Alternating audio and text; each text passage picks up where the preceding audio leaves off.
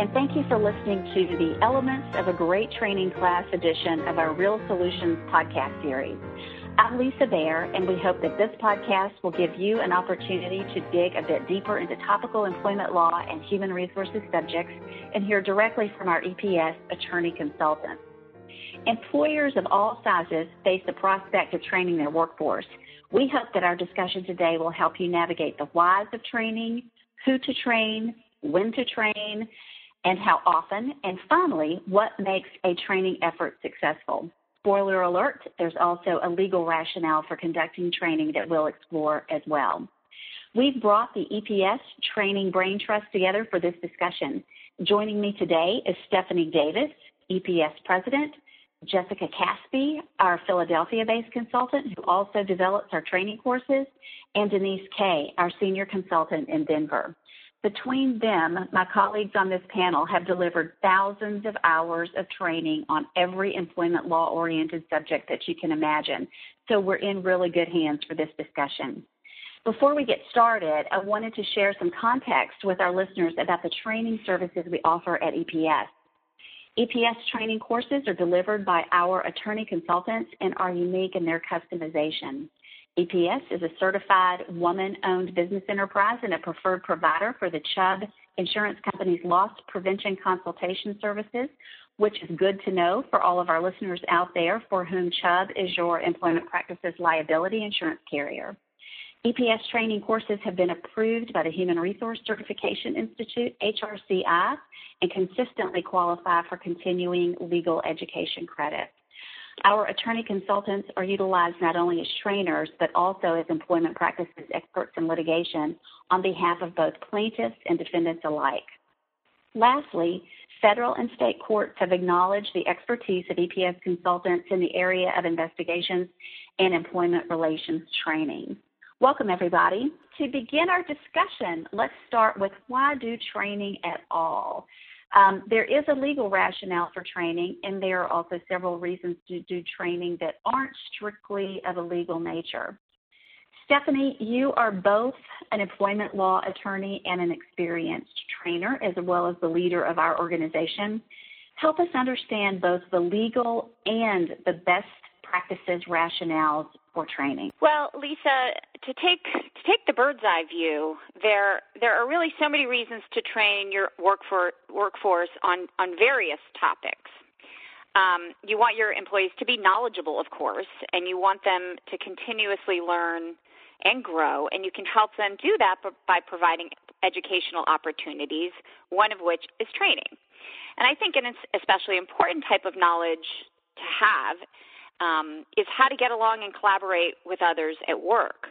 So, training related to these concepts is usually characterized as anti harassment training, but I like to couch it as creating a respectful workplace. And the overarching goal of this kind of training is to enhance the work environment and make it a more pleasant place to be. Now, there are a number of reasons why we, why we want to strive for that goal, and we often actually discuss these goals in our uh, training sessions.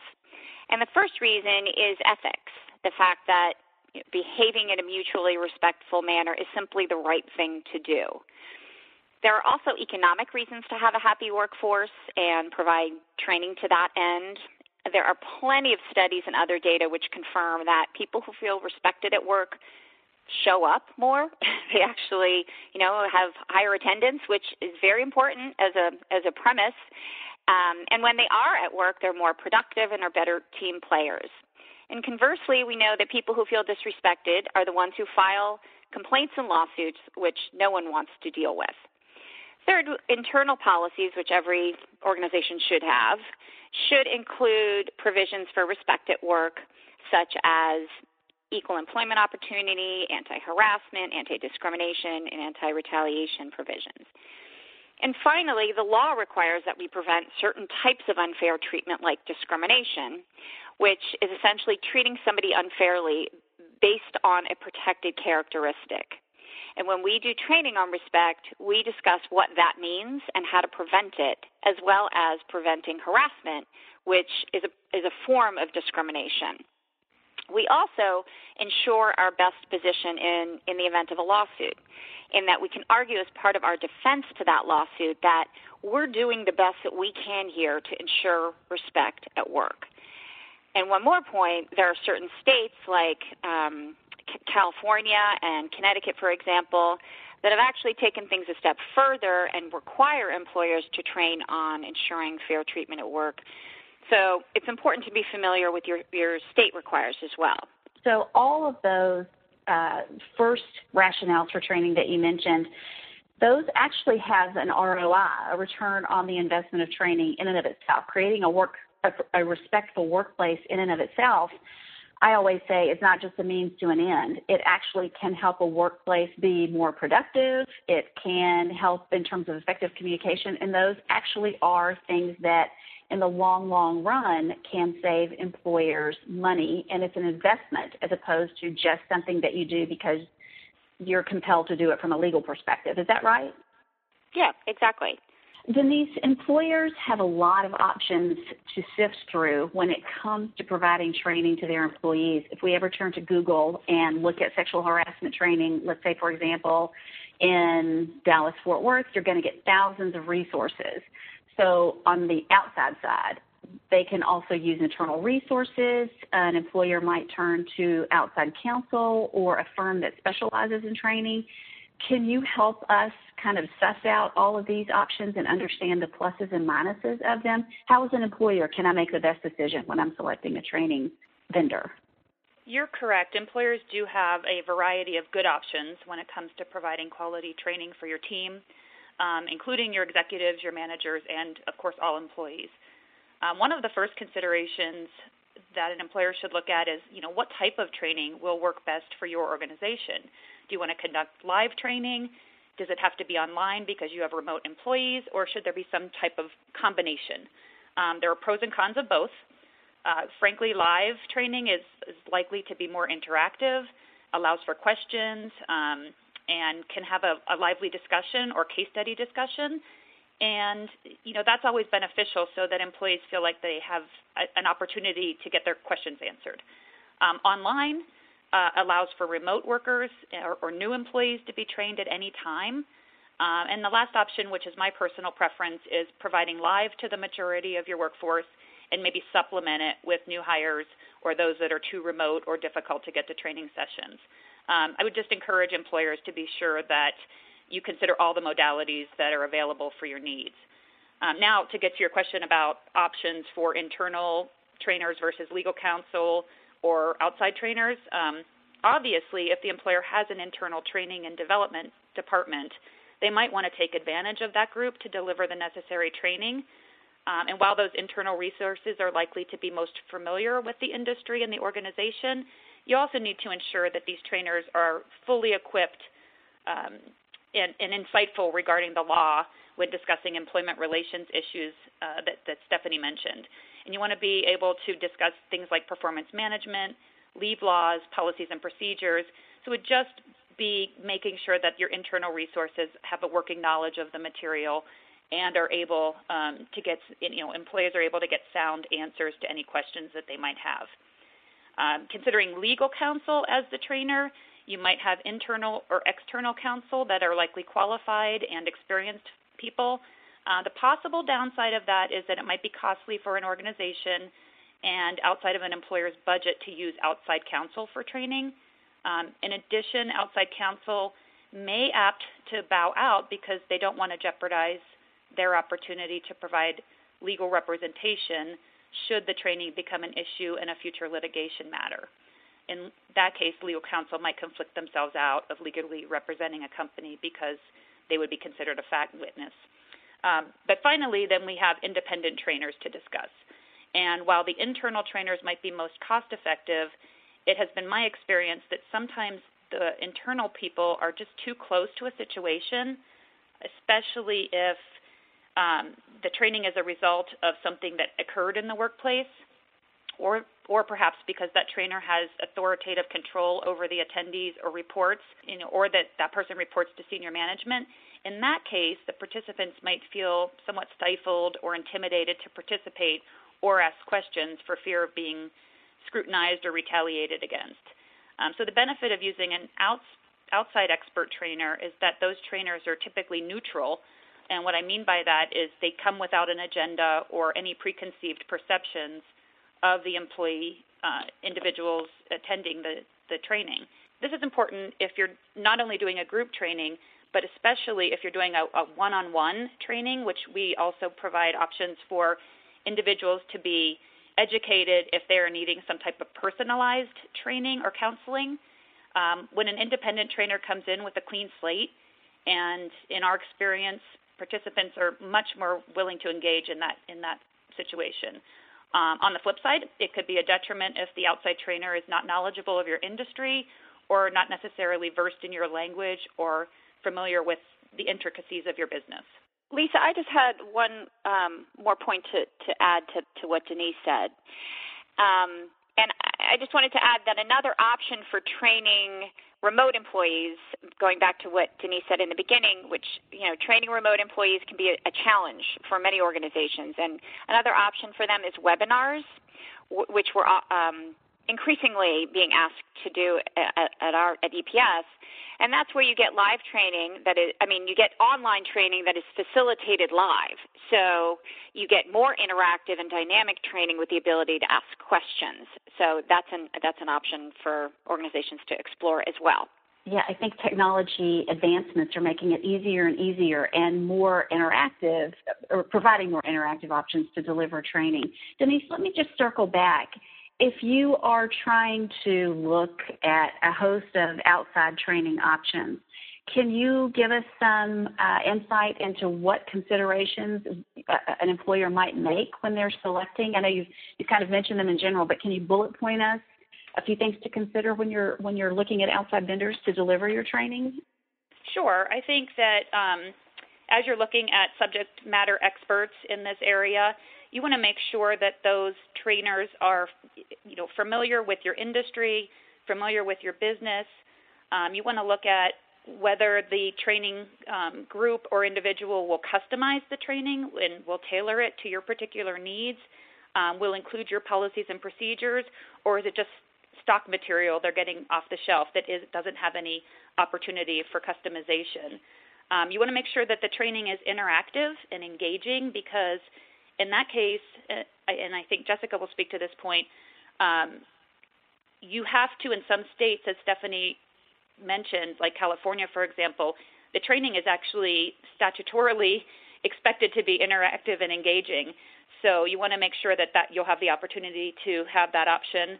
Um, and then you need to look at, you know, you know, will the pro- training provider allow you to prepare and, and be a part of the preparation for the training, and will you have a chance to review any materials before they are actually put out to your your workforce?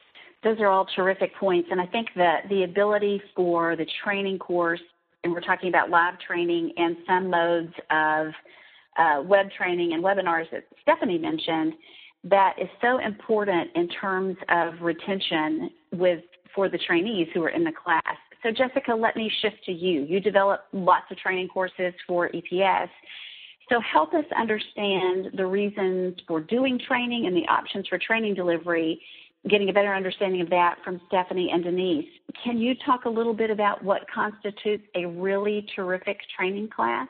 Sure, Lisa. As you and Denise, Denise both mentioned, customization is key to a great training class.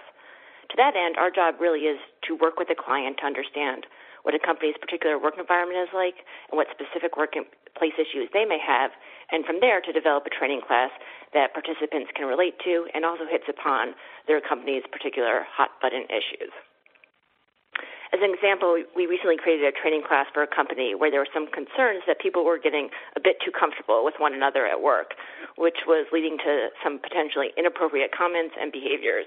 So we developed a training course that had scenarios to reflect those particular concerns. Another hallmark of a great training class is that it is interactive. No one wants to listen to me, or anyone for that matter, talk for two hours straight. So we make sure to, to design our training classes with, with lots of room for participation, which we do in part by incorporating different case studies and videos which are intended, intended to elicit discussion. And finally, a great training class needs to be up to date with respect to the legal issues affecting workplaces. For example, our training classes now include discussions of the recent Supreme Court case Young versus UPS and the changing landscape with respect to accommodating pregnant women in the workplace. Social media is another important topic that needs to be included in training materials. It sounds like it's probably a challenge for just an off the shelf training class that may have sat there for several years and delivered across a broad range of organizations that might be the easy solution, but it may not be the best solution in terms of the class itself and imparting to the trainees what you want them to get out of the class. Lisa, I just wanted to add, you know, training is such a significant investment with respect to time and resources that it's it's really important to do to do quality training and get the most for your time and money. So you want to make sure that it's not only customized, but it's very high quality. And what we're often asked for is recommendations, which any quality outfit should be able to supply um, in you know e- easily and quickly.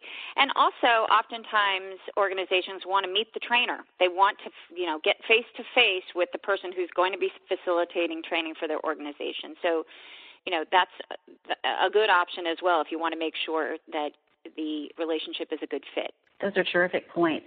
So we've talked about the, the why, the, the who, or the what rather. Denise, now let's talk a little bit about who needs training and how often they need it. Does it depend on the industry? You guys have already mentioned that the necessity of training from a compliance standpoint varies by state uh, that I may be in as an employer. Denise, can you shed some light, give us some overarching guidance about how often to train and who should be trained? Yeah, Lisa, I think there are two answers to that question of who needs training and, and how frequently. Um, the first one we've discussed, which is the uh, legislative uh, requirements. But the second reason is even when there are no legal requirements to conduct training, it's really a best practice. Um, at a minimum, I believe an employer should be educating its supervisors, managers, and, and executives on all employment law matters regularly. Um, as we know, you know the laws change frequently, and anyone with supervisory responsibility over others needs to be up to date. Um, such training topics might include uh, the anti-harassment and discrimination that, that Stephanie mentioned, leave laws such as the Family Medical Leave or the state equivalent, uh, the Fair Labor Standards Act regarding pay practices, an employee's rights and responsibilities regarding individuals with disabilities, or maybe just managing employee concerns should someone come to them with an issue. Um, we also encourage employers to train all employees, including all new hires, on the laws and company policies. Topics um, that are appropriate uh, to, for that group might be um, behavior in the workplace, what's appropriate and inappropriate, you know, to whom they can raise a complaint if they feel that they have been treated unfairly, and also company policies surrounding their rights as an employee. Um, so there's a lot of reasons to educate employees, and as Stephanie mentioned, there is a huge return on investment. And it's often the case, in my experience, that many times employees are then promoted to management, but have never been properly educated and trained on what employees can and can't do in the workplace and the legal rights of employees. So you really want to start early and make sure that every employee, even new hires, know your procedures, your policies, and their legal rights and expectations at work. Now, to go to your question of how often, that's a tough question. I would say, you know, at a minimum, employers should be training every two years, but many of our clients opt to train, uh, conduct, conduct annual training. I would say anytime you have a major change, either in law or your policies, you really owe it to your employees to make sure that they are educated on that issue. Denise, can I get you to parse one point a little bit further? Should employees and managers be trained in the same class? Should those be separate classes? Can you give us a little advice on, on that part of the who should be trained? That's that's a great question, Lisa. In my experience, I believe that managers and employees should be trained separately. And the reason I say that is because there are responsibilities of managers that go above and beyond what an employee is expected to do. And I think the questions that managers have regarding how they work with their team might be different and more challenging to discuss if their team is in the room. So I always encourage employers to disassociate those groups. And if we can have an employee training and a separate manager training, that's ideal.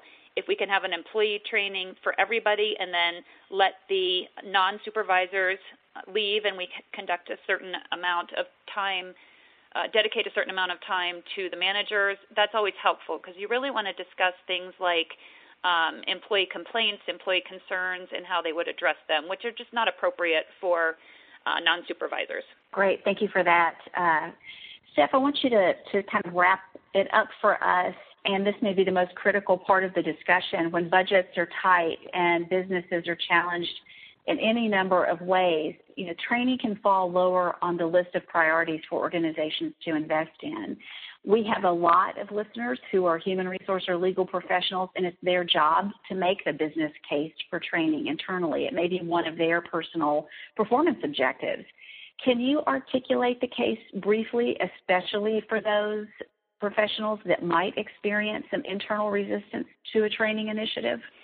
Sure. I mean, I really think that because we spend so much of our time at work, it's in everyone's interest for it to be as pleasant as possible. But as I mentioned earlier as well, there's a very strong business case to make for training. Disrespect costs money, and by training your workforce, you're going to minimize the significant costs associated with uh, complaints and lawsuits, which are going to happen if people feel disrespected. It's it's inevitable. Beyond that, a content workforce produces more and, and higher quality work, which is going to result in a more successful business and positive impact, impact to your bottom line. The key phrase I think you use at all employers, if there's one thing to take away from our discussion today, it's disrespect costs money. Thank you to our panel and thank you to our listeners for joining us today. You can find details about training and all EPS services and listen to additional Real Solutions podcasts at our website, epspros.com. That's E-P-S-P-R-O-S.com. You can find us on LinkedIn, Facebook, Twitter, and Google+. We'd love to hear your feedback and better understand the employment practices challenges you face as HR and legal professionals and we hope you'll join us on upcoming podcasts. Thanks again.